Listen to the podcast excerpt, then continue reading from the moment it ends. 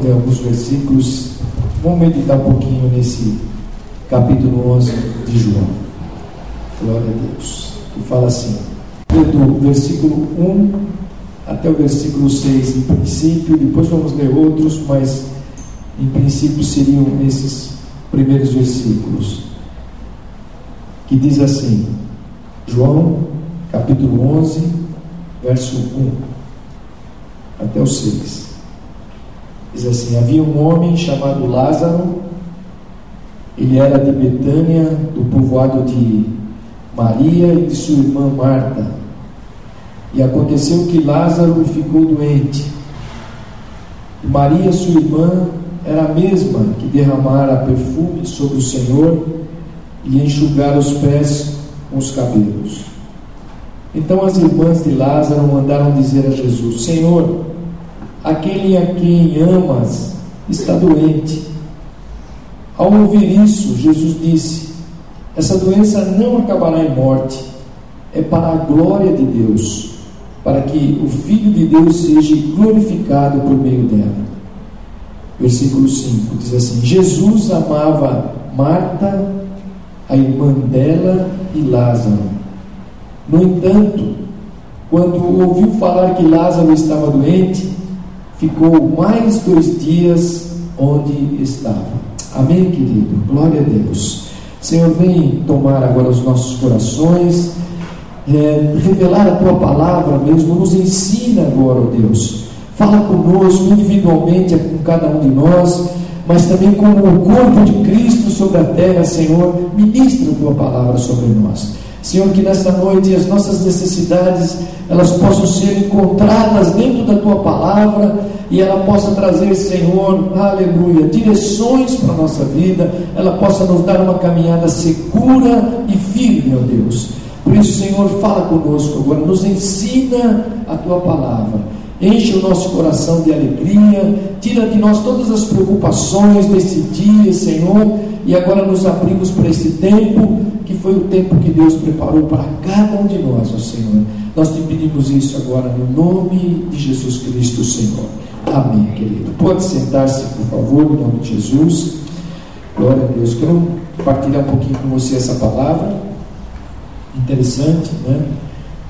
Creio que todos nós em algum momento já experimentamos o sentimento de olhar para a realidade, né, e afirmar, agora não tem mais jeito, né, é tarde demais, e às vezes nós já passamos por isso.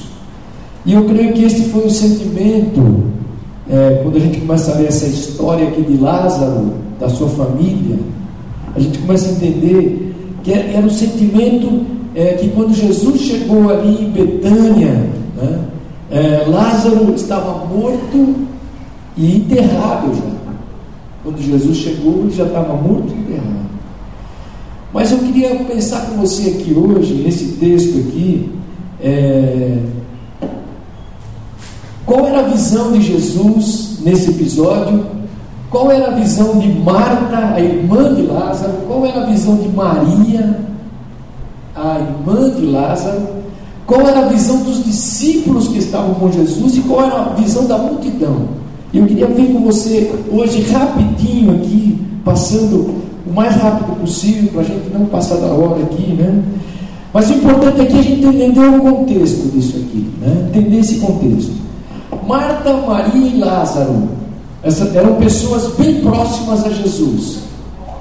A casa deles, de Marta, Maria e Lázaro, era a base das operações de Jesus, né? Quando ele vinha para Jerusalém, a gente entender um pouquinho esse contexto, ele sempre se hospedava na casa de Lázaro, na casa lá de Lázaro, que era em Betesda, junto com aquela casa que eram seus amigos, e ele se hospedava ali.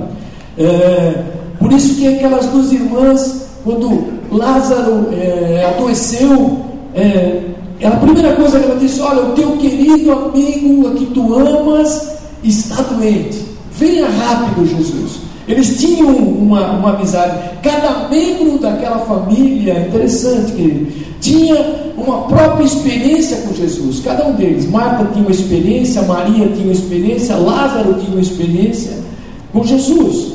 E João aqui deixa bem claro que Jesus amava cada um deles. Cada um deles Jesus amava. Então, certamente, o que havia? Quando eles pediram para Jesus vir, havia uma expectativa de que Jesus pudesse chegar antes da morte de Lázaro.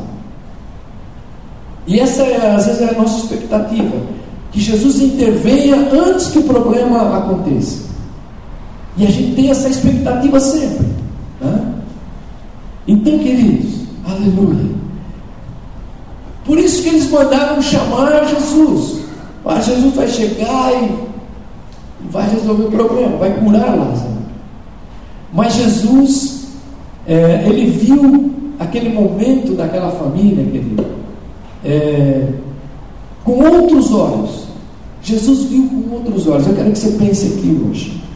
Jesus, não, a visão de Jesus era completamente diferente do que eles pensavam. Eles estavam pensando que Jesus ia vir, ia curar Lázaro, Lázaro ia ficar bem novamente e tudo ia acontecer. Mas Jesus tinha uma outra visão. Jesus viu o que ninguém mais poderia ver, querido. Eu quero que você pense nisso. Por que isso? Porque havia um propósito de Deus, aleluia, para que tudo aquilo que estava acontecendo naquela família gerasse a glória de Deus. E às vezes na nossa vida é bem isso, querido. Às vezes você investe teu tempo, às vezes você investe recursos, às vezes você investe na vida de pessoas, às vezes você investe em tantas coisas e de repente aquilo para, aquelas coisas desmoronam. E você fica na expectativa que Deus vai fazer uma mudança total. E não, e Deus tem um outro olhar. E Jesus tinha um outro olhar para aquela família. Qual era o olhar da família? Era que Jesus curasse Lázaro. Mas o olhar de Jesus era que aquela doença de Lázaro ia gerar glória de Deus. Olha, ninguém gosta de viver momentos de dor, nenhum de nós, né? Quando a dor vem, ou um problema vem, ou uma situação vem, ninguém quer viver. Às vezes nós até suportamos a dor, a dificuldade, né? Quando a gente tem um propósito, né? Por exemplo, vamos dar um exemplo. Uma mãe que vai gerar um filho no parto, então ela passa todo aquele momento de dor, esperando a criança nascer. Então, mas ela tem um propósito. Qual é? É ver o seu filho nascer, né? Outros, você pega aqueles atletas que treinam, tem dores musculares, eles passam. Por quê? Porque eles sabem que se eles fizerem isso, eles vão ter uma vitória. Lá no dia da corrida eles vão ter vitória, né? Então, querido, às vezes, quantos de nós passamos a noites em claros estudando para poder passar na faculdade, no vestibular? Então, tem um propósito. Mas aqui é interessante que o propósito de tudo quanto estava acontecendo com aquela família era algo estranho, porque o propósito deles era que Jesus curasse o seu irmão Lázaro. As duas irmãs estavam dizendo: Senhor, vem depressa que teu amigo está morrendo. Então eles queriam que Jesus curasse Lázaro. Mas Jesus estava dizendo: olha, essa doença não vai acabar em morte, mas ela vai trazer a glória de Deus.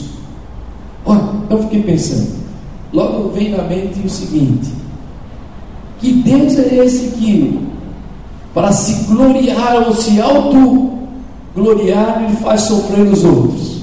Talvez você pense nisso. Talvez aquela família pensou assim também. Falou: ah, mas como é que Deus vai trazer a glória deles e o meu irmão vai morrer?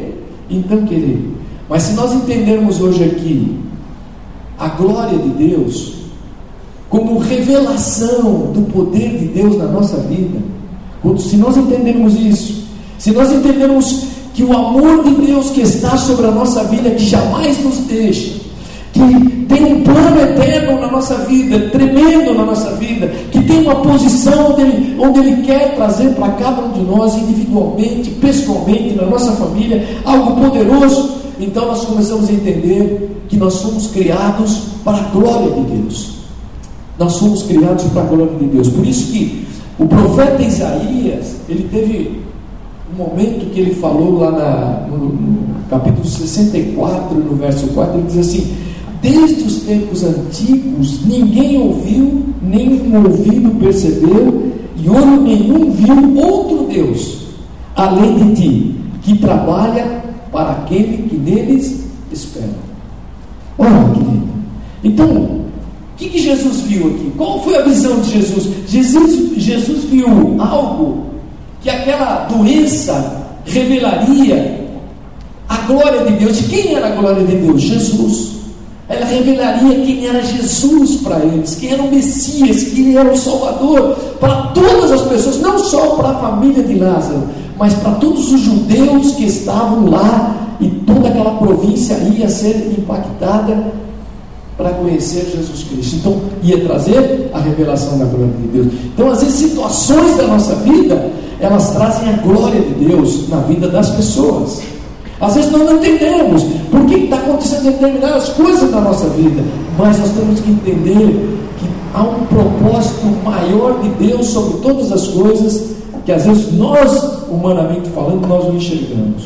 Então Jesus, ele usaria essa experiência dolorosa aqui, daquela família, para que muitos fossem alcançados por Jesus. Aqueles judeus foram alcançados em todas as épocas, e hoje nós estamos aqui em pleno 2017 falando dessa passagem, né? Falando dessa passagem que Jesus é Salvador, que Jesus é o Senhor, que Jesus é o Messias, que Ele quer fazer algo na nossa vida, que Ele quer continuar fazendo uma obra poderosa na nossa vida. Então, querido, esse fato na vida de Lázaro tinha um propósito muito mais amplo e chegou até nós hoje. Esse era o propósito da revelação de Jesus Cristo, da glória de Jesus Cristo. Então, quando nós glorificamos a Jesus com a nossa vida, nossas experiências, elas se tornam testemunhas da redenção de outras pessoas. Então, querido, aleluia. Então, Jesus viu, primeiro, que aquela doença não era para a morte. Jesus viu que a glória de Deus se revelaria na vida de Lázaro, na ressurreição de Lázaro. Ele morreu. Quando Jesus chegou lá, depois nós vamos ver isso rápido, mas quando Jesus chegou, ele já estava morto há 4 dias, enterrado. Olha, querido. No entanto, Jesus ainda ficou mais 2 dias onde ele estava. E Lázaro faleceu daquela doença. Às vezes nós não conseguimos entender o sentido, querido, da demora de uma resposta do Senhor. Mas aqui era a prova de amor de Deus, era a prova da consideração de Deus para aquela família que estava em Jesus Cristo ali. Então há uma grande lição aqui, que a gente precisa colocar isso. Nem sempre Jesus vê o que está acontecendo conosco na mesma perspectiva que nós enxergamos. Às vezes nós temos uma visão, Jesus tem outra. Pois a nossa perspectiva de visão, querido, ela só alcança alguns ângulos que nós enxergamos. Mas Deus enxerga todo o passado, presente e futuro. Deus, Ele está com seus olhos voltados para nós, numa perspectiva ampla de todas as coisas que Ele quer realizar na nossa vida. Nós só entendemos algumas coisas. É por isso que Ele nos desafia a viver o quê? Pela fé.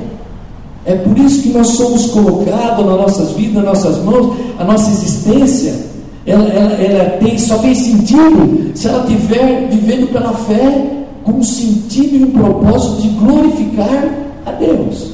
Então era exatamente o que estava acontecendo nessa família de Lázaro, de Maria e de Marta. Deus iria ser glorificado.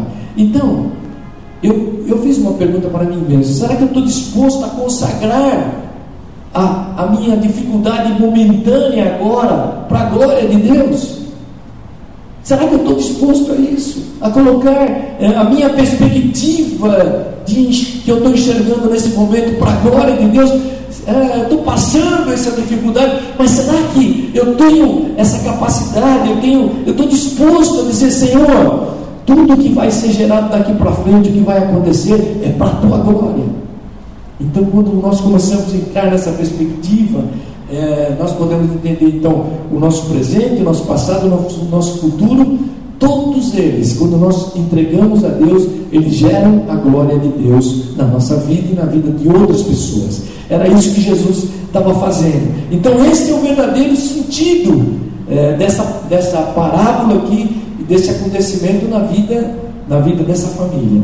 Bom, então a visão de Jesus qual era?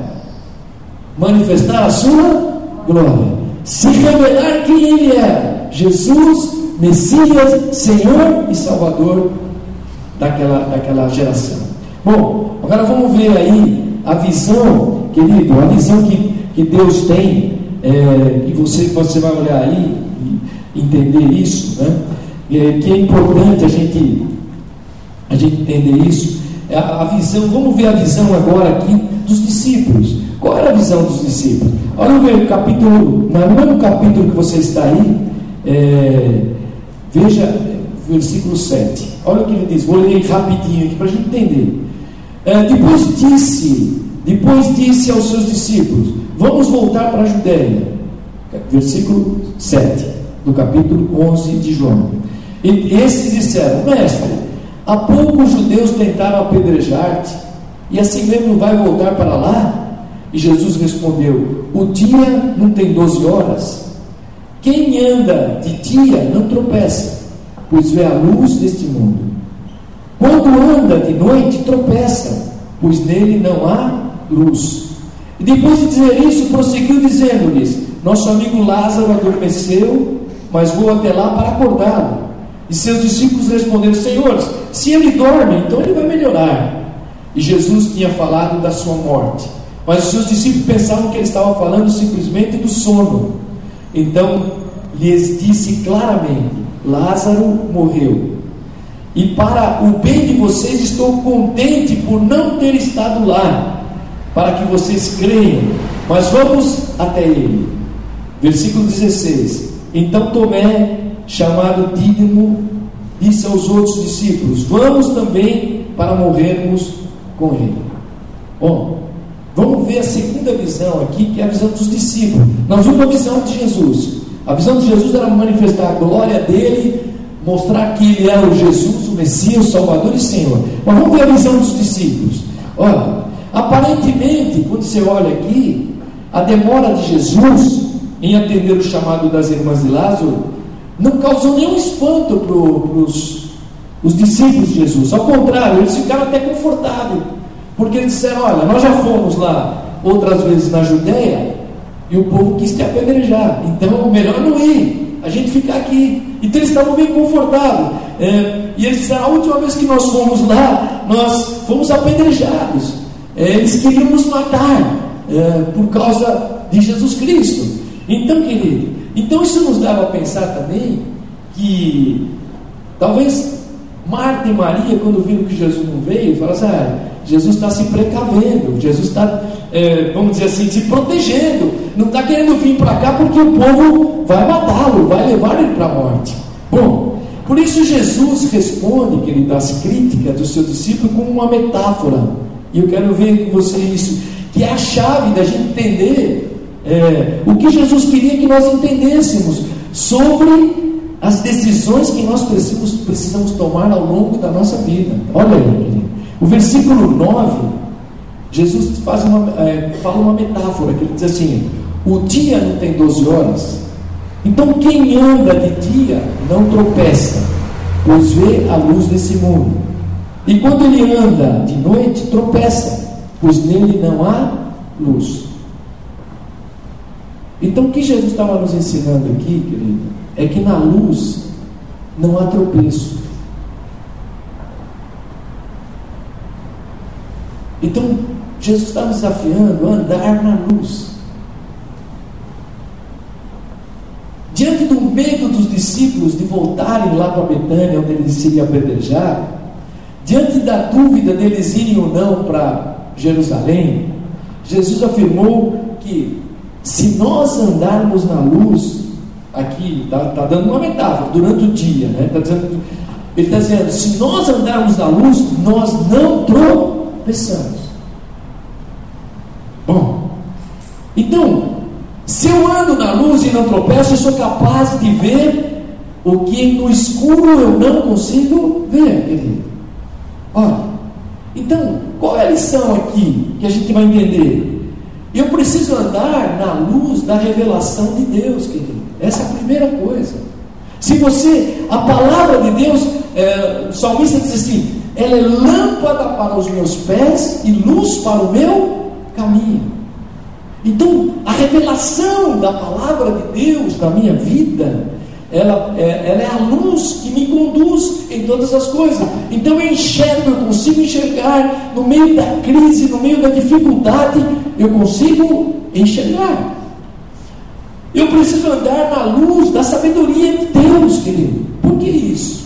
Por que isso? Porque Deus é sábio.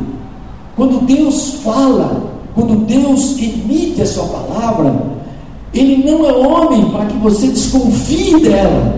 Mas nós podemos confiar nos seus conselhos, nós podemos confiar nas suas ordens, nos seus decretos, porque eles nos levarão para o caminho perfeito. Então Jesus estava dizendo para eles, olha, o dia tem 12 horas, querido, e quem anda de dia, quem anda na luz não tropeça. Então eu preciso andar na revelação de Deus, eu preciso entender que a palavra de Deus ela me guia, ela é lâmpada, o salmista diz, é lâmpada para os meus pés e luz para o meu caminho.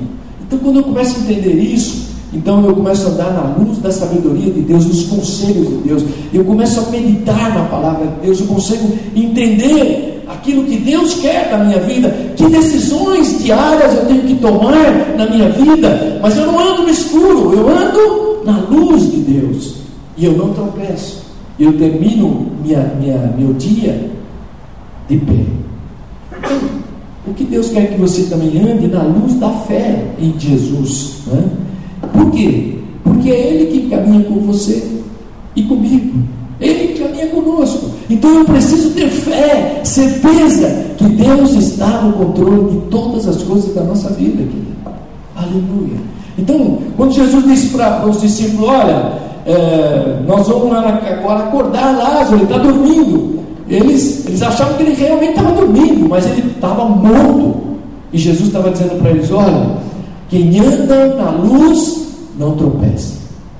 Então, querido, quem anda na escuridão significa que tem tropeço, não tem jeito, tropeça no discernimento. O nosso discernimento sem luz é falho. Cada um de nós discernimos, às vezes pela nossa emoção, pelos nossos sentimentos, nós discernimos pela nossa alma, e às vezes esse discernimento é falho, ele falha, porque nós não enxergamos todas as coisas, nós tropeçamos quando nós andamos na escuridão do impulso da nossa própria vontade. E às vezes nós queremos fazer a nossa vontade, ela não é boa, nem perfeita, nem agradável, mas é a minha vontade. Então quando eu ando na escuridão, eu não consigo enxergar a vontade de Deus, que é boa, perfeita e agradável para a minha vida. Então, querido, e às vezes nós tropeçamos na escuridão do medo mesmo, né? Do medo. Quando a gente tem medo, e os discípulos estavam com medo de voltar lá, que iam morrer, que iam ser apedrejados. E Jesus disse, não, nós vamos lá, nós vamos ressuscitar Lázaro. Querido, por isso, as próximas afirmações de Jesus, aí, se você acompanha aí, ó, elas só podem ser entendidas à luz dessa palavra. O versículo 11 diz assim, o nosso amigo Lázaro adormeceu, eu li para você, mas nós vamos acordá-lo. E os discípulos achavam que ele está dizendo, bom, se ele está dormindo ele vai melhorar, mas Jesus estava dizendo, não, ele morreu mesmo, mas nós vamos lá, e para o bem de vocês, nós demoramos um pouco mais, mas para que vocês creiam, Olha, querido, então a luz reveladora do Pai, ela sempre vai mostrar, e mostrou para Jesus, que Lázaro havia morrido, mas que ele estava indo para ressuscitá-lo.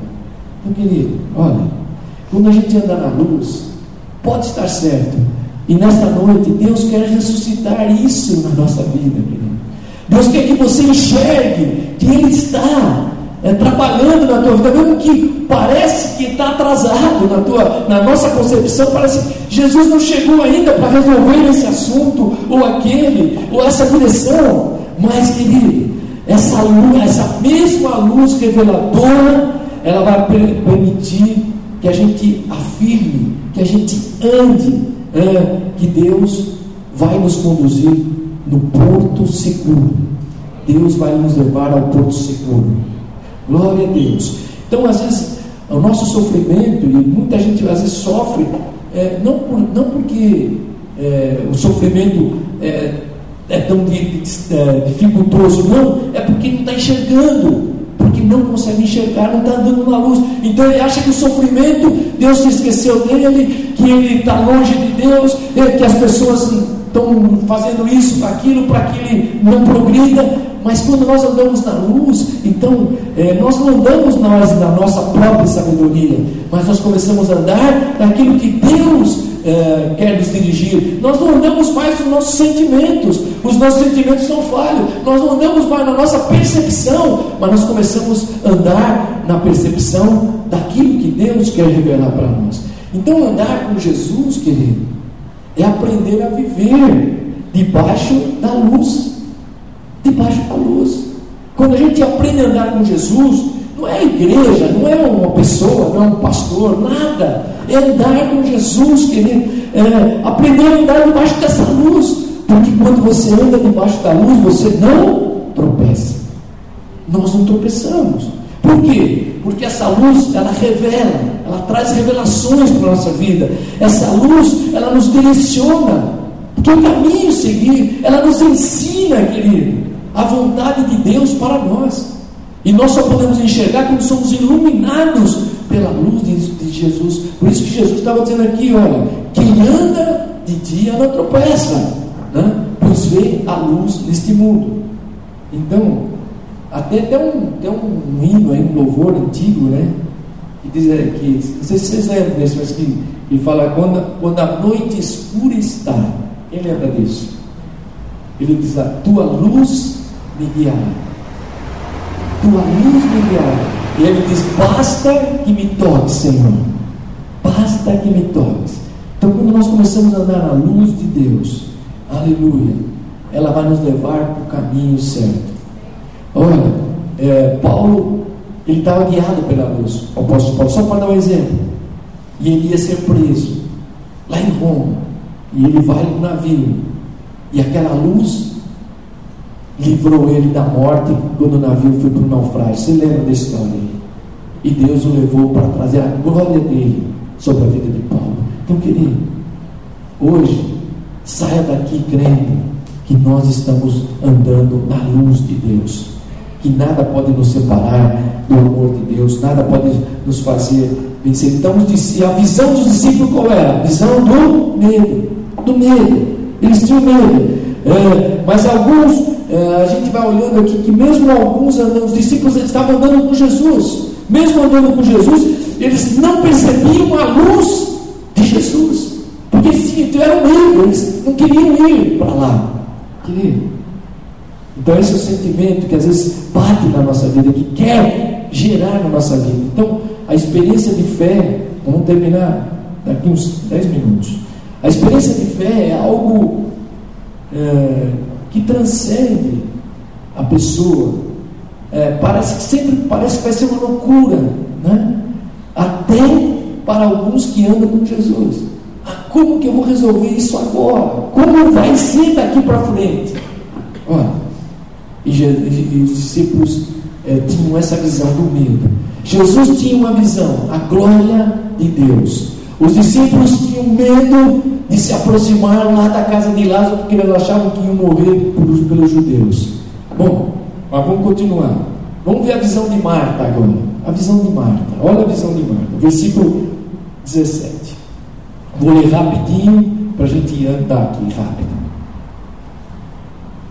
Ao chegar Jesus, verificou que Lázaro já estava no sepulcro havia 4 dias. Betânia distava a cerca de 3 quilômetros de Jerusalém. E muitos judeus tinham ido visitar Marta e Maria para confortá-las pela perda do irmão. E quando Marta ouviu que Jesus estava chegando, foi encontrá-lo, mas Maria ficou em casa.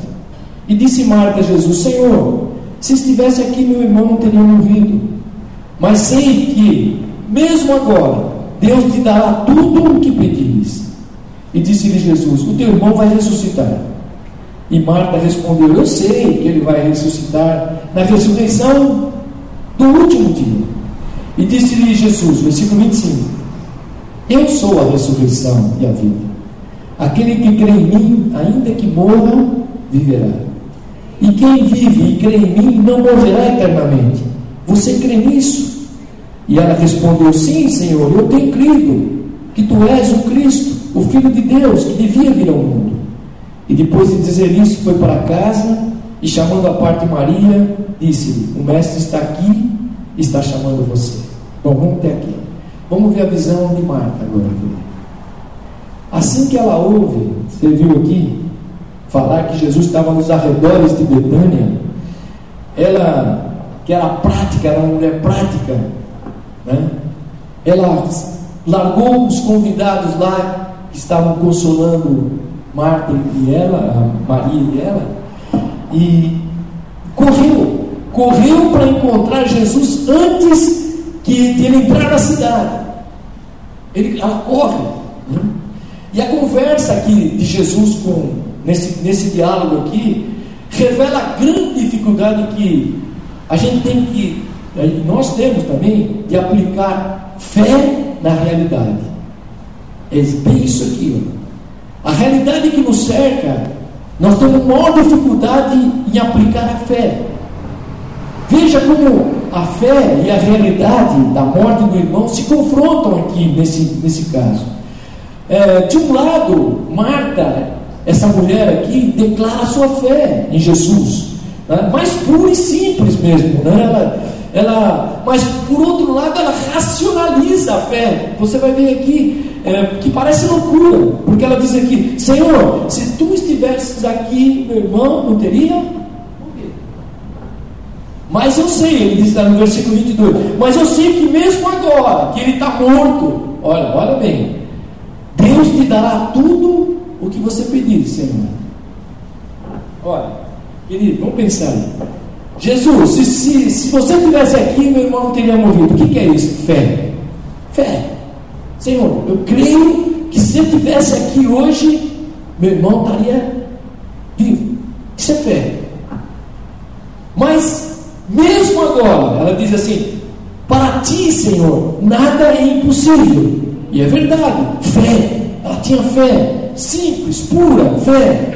Mas quando Jesus responde o que ela tanto esperava e ansiava, a realidade fala mais alto, querido. Olha, então ela vê a necessidade de racionalizar a fé. É isso que eu quero que você entenda aqui, para que aquilo parecia loucura, porque ela disse: olha, Jesus disse: o teu irmão vai ressuscitar. E Marta responde: eu sei que ele vai ressuscitar na ressurreição do último dia. E ela estava certa, querido. Ela estava certa. O Senhor pode tudo. Ela estava dizendo: o Senhor pode tudo, mas só que Ele pode isso no último dia. Só no último dia que Ele pode fazer. Querido, Deus quer nos dar fé. Aleluia. Deus quer que você não racionalize mais a fé. Aleluia. Que a dureza, olha, a dureza e o confronto de fé e realidade é completamente diferente, querido. Eu sei que o meu Senhor pode todas as coisas, mas a realidade é tão grande, é tão incontestável aquilo que está acontecendo. Olha, é tão contundente aquilo que está acontecendo, que parece loucura crer que Deus pode mudar situações hoje na nossa vida. Olha, é loucura eu confiar quando eu olhar uma situação e dizer: não tem mais saída. E ela, e Marta começou a racionalizar a fé, querido. Ela falou: é loucura esperar. Eu vou esperar o último dia, na ressurreição do último dia. Eu sei que meu irmão vai ser. E Jesus estava dizendo: teu irmão vai ressuscitar. Querido, aleluia. Porque quando nós olhamos a realidade, se nós racionalizarmos, nós entramos em desesperança, nós perdemos isso. Eu creio de todo o meu coração que Marta falou a verdade aqui, né? Ela cria que Jesus podia tudo, ela disse a verdade. Mas eu creio também que ela viveu o mesmo conflito que eu vivo, que você vive, todos os dias nós vivemos diante dos dilemas da fé, diante de situações que se apresentam sobre a nossa vida, seja na nossa família, seja na nossa vida pessoal, seja na nossa vida profissional, seja na nossa vida financeira, o que for.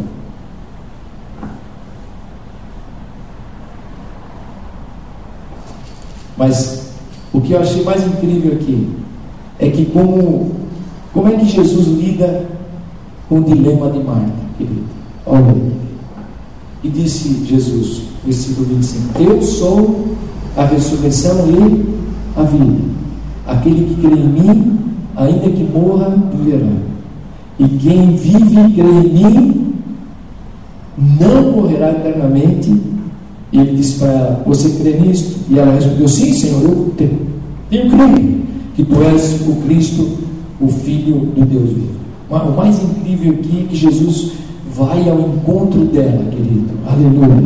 O lugar que Deus precisava trabalhar na vida dela, para perder essa desesperança do momento que Deus podia agir. Jesus está dizendo: eu sou o que tem o poder para ressuscitar. Nesta noite, querido, talvez nós precisamos dizer: Senhor, que áreas da minha vida está morta, que áreas da minha vida que já não tem mais saída, e que nesta noite, não vou esperar o final dos tempos, mas Jesus pode fazer hoje, a partir de hoje, a partir da minha disposição. Jesus pode quebrar esse conflito da minha vida e fazer da minha vida um instrumento de fé. Jesus está dizendo: eu posso te dar vida abundante hoje, Marta, porque aquele que crê em mim, ainda que esteja morto, viverá. Aleluia. Você crê, querido? Ainda que áreas da nossa vida morreram, perderam a esperança, viverá quando nós abrimos o nosso coração pela fé. Mas não é esperar daqui 10 anos, daqui 20 anos. O Jesus não é o Jesus do passado, é o Jesus do hoje, do agora. O Jesus que faz o milagre na nossa vida. Era isso que Jesus estava dizendo para ela. Aleluia. E ela respondeu: sim, Senhor, eu tenho crido nisso. Querido, Jesus sempre vai ao nosso encontro, onde estamos, para nos levar a um estágio de crescimento na nossa vida. Jesus quer nos fazer crescer nessa escalada da fé. Jesus quer nos fazer entender que Ele continua vivo hoje, que Ele é o Senhor da nossa vida. Aleluia. Que Ele está interessado nos pequenos detalhes da nossa vida, que Ele jamais nos abandona. Aquela família era querida, era. Então Jesus os amava, querido, aleluia. Vamos crer nisso. Mas Marta, disse, o mesmo Jesus falou para ela: olha, Marta, um dia na ressurreição todos ressuscitarão, mas eu posso fazer um milagre incrível hoje na tua família, na tua vida. O teu irmão vai ressuscitar. Você crê, querido, que hoje Deus quer fazer? Então, realidade e fé, elas não são antagônicas, querido. Vamos pensar nisso. São perspectivas diferentes que a gente pode pensar aqui da mesma realidade quando visto pelos olhos de Jesus Cristo. Quando você começar a entender, a gente começar a entender bem isso, nós conseguimos então separar essa realidade na perspectiva de Jesus. Bom, vamos ver bem rápido aí, 2 minutos, a visão de Maria agora. Qual era a visão de Maria? Olha, versículo 29, vou terminar aqui.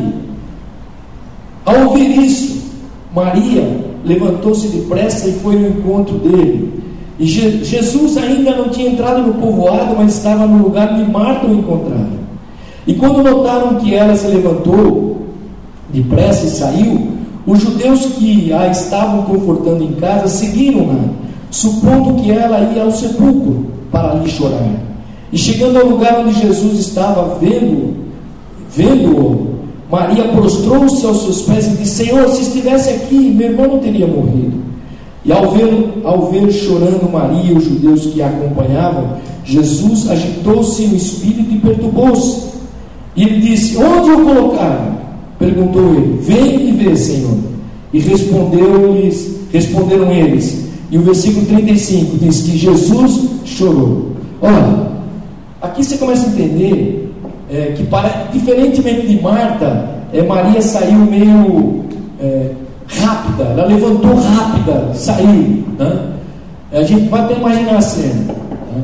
E ela saiu e foi encontrar Jesus também, e os judeus foram atrás dela, falando: ela deve estar desesperada, vai lá no túmulo e tal. Mas ela foi encontrar Jesus, e quando ela encontra Jesus, diferentemente de Marta, ela se lança aos pés de Jesus em pranto, chorando, e ela pergunta: Senhor, cheia de emoção, de sentimento, Senhor, se você estivesse aqui, meu irmão não teria morrido.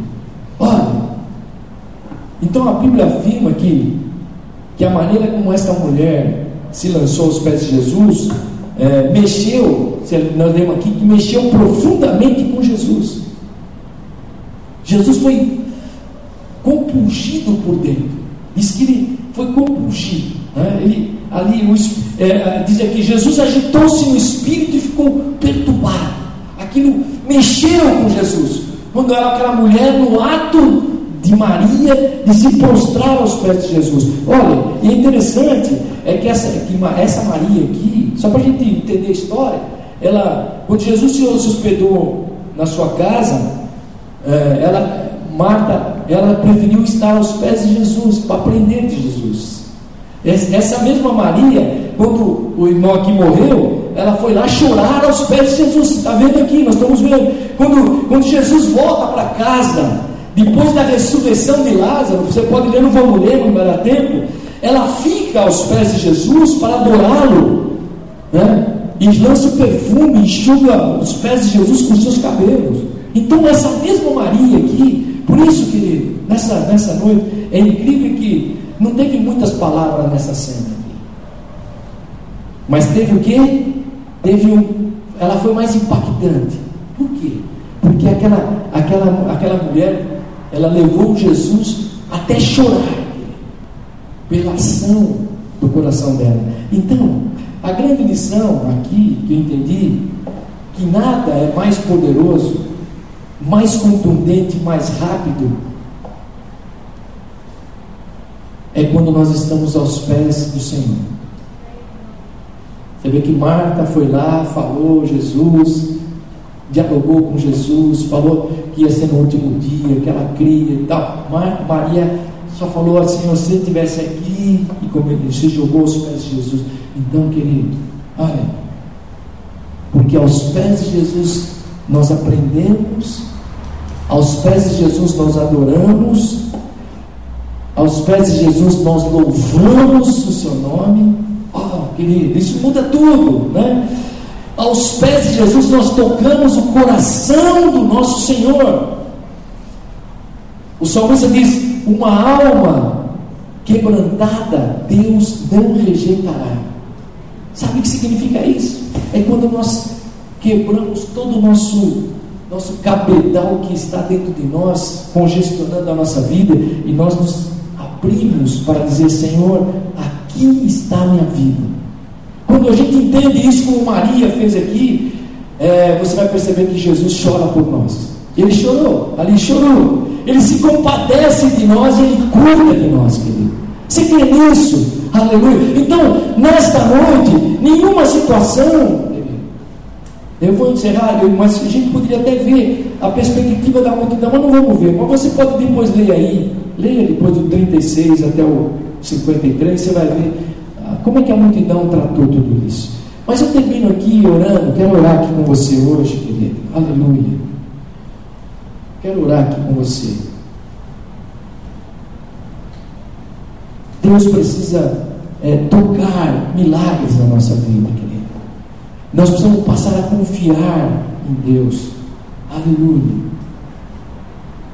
Eu não posso ouvir duas vozes, né? Duas vozes.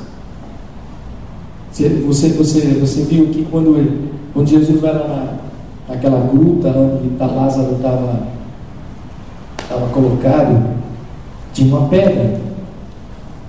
E Jesus falou que tinha a pedra. Tira a pedra, tirai a pedra.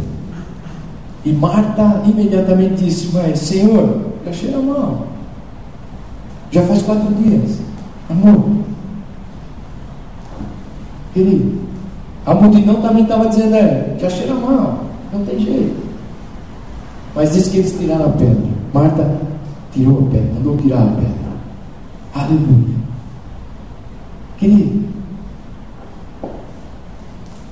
Milagre nós nunca vamos poder, nenhum de nós, fazer, mas o Senhor sempre vai pedir para nós tirarmos a pedra. O milagre é Deus que faz, mas tirar a pedra é nós que tiramos, querido. É nós que tiramos. Você entendeu isso? Então, mesmo que pareça ridículo, e alguém diz: mas imagine, já tem enterrado há 4 dias cheirando mal, como vão tirar a pedra? Mas ela creu na palavra de Jesus. Ela não creu em outras vozes. Então Deus, Ele quer nos levar, querida, a repensar áreas da nossa vida em que nós estamos ainda em dúvida. Talvez estamos com a visão dos discípulos, com medo de alguma situação, né? E essa semana foi a semana de quase todos os dias de devocional mesmo, né? Foi um amigo meu, nós temos 1 hora de devocional e oração, e foram ministrações incríveis que Deus foi trabalhando na nossa vida. Então, semana inteira fazendo isso, crendo nos escapes que Deus vai dar. Então, isso faz você andar na luz, e quando você anda na luz, então você não tropeça, você não consegue enxergar que vai haver alguma dificuldade em alguma coisa, porque Deus vai te conduzir para o caminho certo. Então, nesta noite, eu quero orar aqui com você, aleluia, orar pela tua vida. Se há alguma dificuldade, se há algum medo, se há algum bloqueio, se há alguma coisa que está impedindo que a tua vida avance, de que você enxergue o milagre, e que Deus precise ressuscitar algo que morreu mesmo, que você já não vê mais nenhuma perspectiva. O Jesus que nós cremos é poderoso, querido. Não é a igreja, não é o pastor, nem ninguém, é o Senhor, aleluia. Eu só preciso tirar a pedra, falar: Senhor, está aqui, ó, a dificuldade é essa, e Deus fará a obra completa na nossa vida. Então, eu te convido aí a ficar em pé mais um pouquinho, terminamos e oramos, aleluia.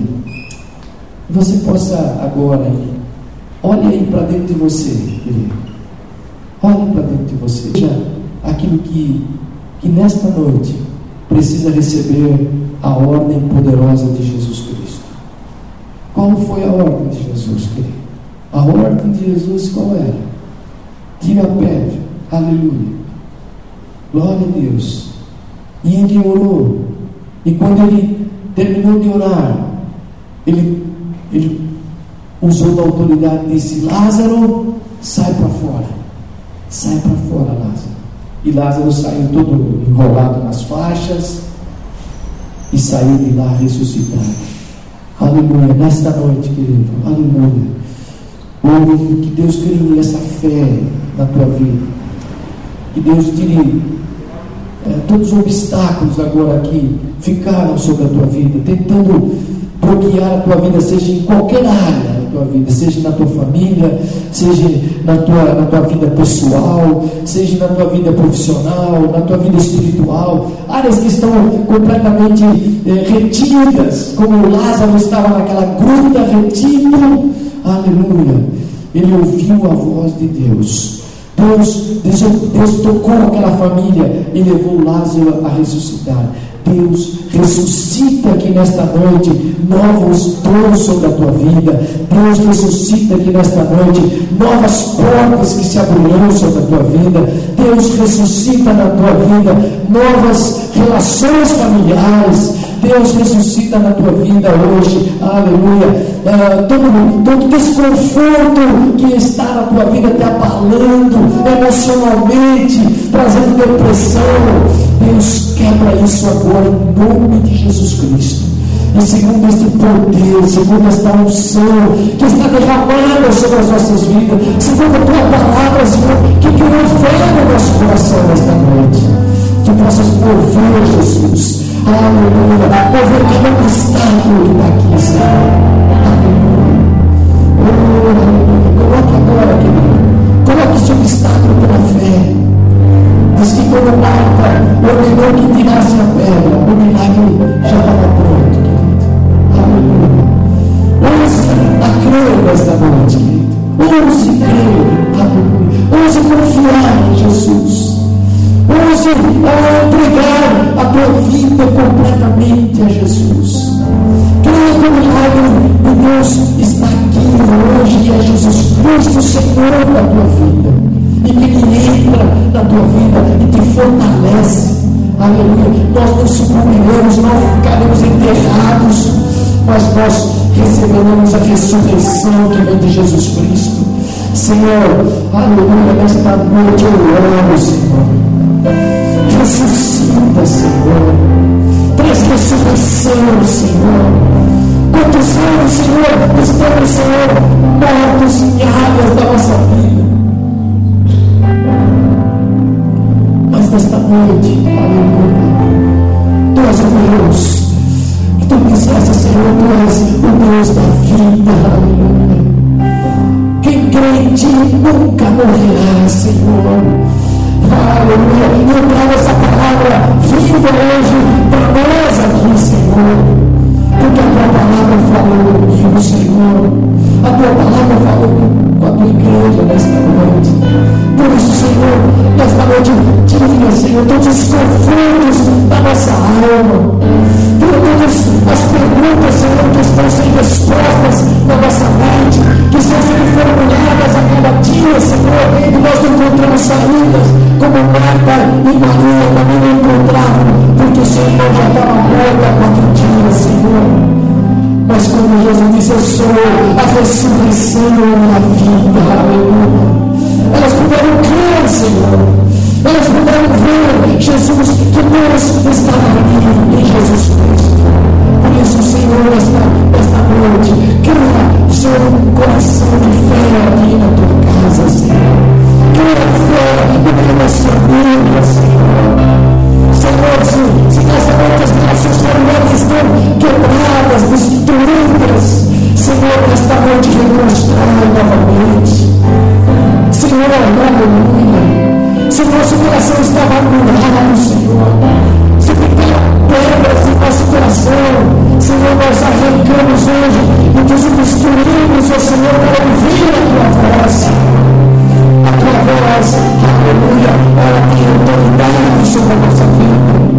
Por isso, Senhor, aleluia, toca, Jesus, aos nossos corações aqui nesta noite. Deixa-nos, ó Senhor, com teu cuidado. Aleluia. Senhor, nós queremos te servir, Senhor. Nós temos crido nas ideias. Nós temos crido no Deus que jamais falhamos, Senhor. Por isso, Senhor, nesta noite, nós nos levantamos. Aleluia. Senhor, se há algum esfriamento na nossa vida, se esfriamos em relação à fé, Senhor, que tínhamos quando te conhecemos, nesta noite restaura novamente, Senhor. Restaura novamente o teu amor sobre nós. Restaura novamente a nossa comunhão contigo. Restaura a nossa vida de oração, de intimidade contigo. Restaura, Senhor, aquilo que está com medo aqui nesta noite. Senhor, tira todo medo do nosso coração e nos faz, Senhor, olhar para ti, Jesus. Graças te dou, meu Pai. Graças te dou, Senhor, aqui nesta noite. Soltará, Senhor, a tua palavra sobre a nossa vida. Enche nosso coração, Senhor, com a tua graça e com o teu amor, Deus.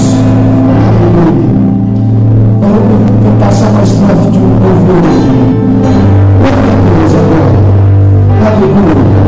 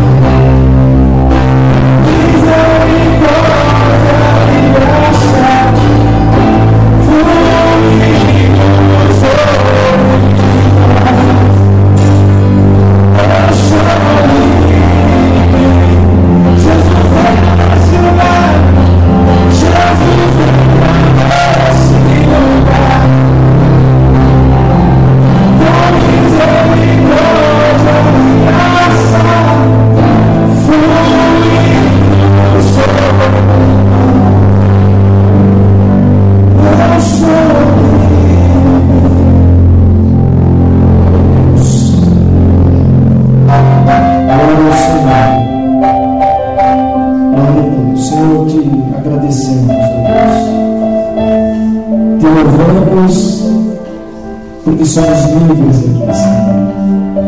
Te louvamos, porque Tu não és o Deus de ontem, Senhor, mas Tu és o Deus de hoje.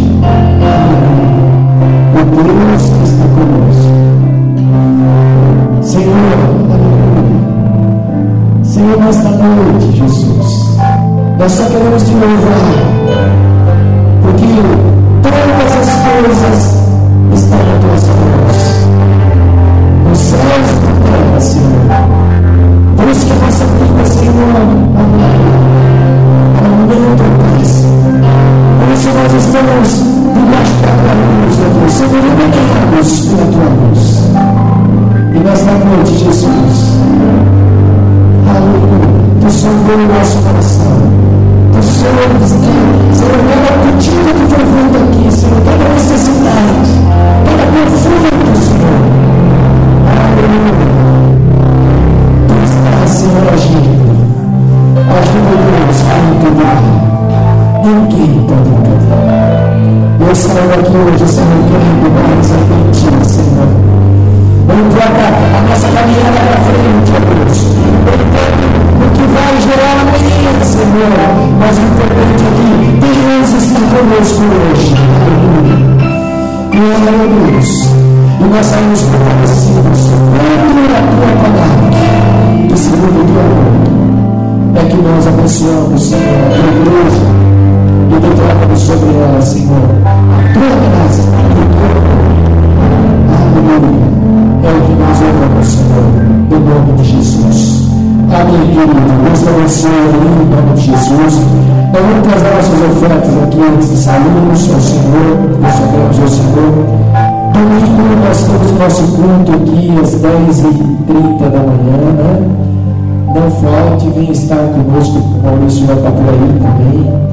Vai ser um tempo maravilhoso do Senhor.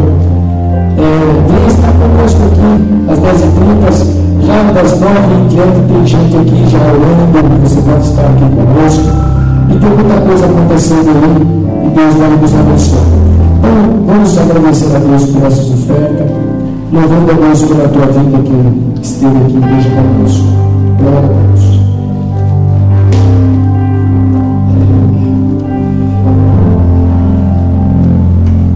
Glória a Deus.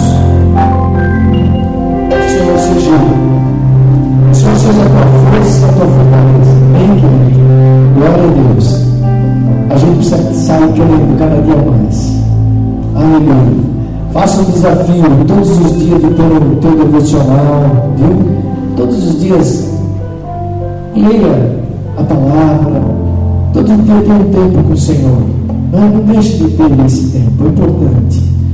Cada vez que a gente tem esse tempo com Deus, Ele vai maturando a fé no nosso coração. Ela vai nos fazendo caminhar seguro sempre. Amém, querido? Glória a Deus. Deus abençoe o teu coração, que Deus te leve em paz agora. Senhor, nós abençoamos a tua igreja, em nome do Pai, em nome do Filho, e em nome do Santo Espírito de Deus, desde agora para todos sempre. Amém e amém, Jesus. Deus te abençoe. Dá um beijo ao teu irmão aí, dá um abraço dele. Deus te abençoe em nome de Jesus.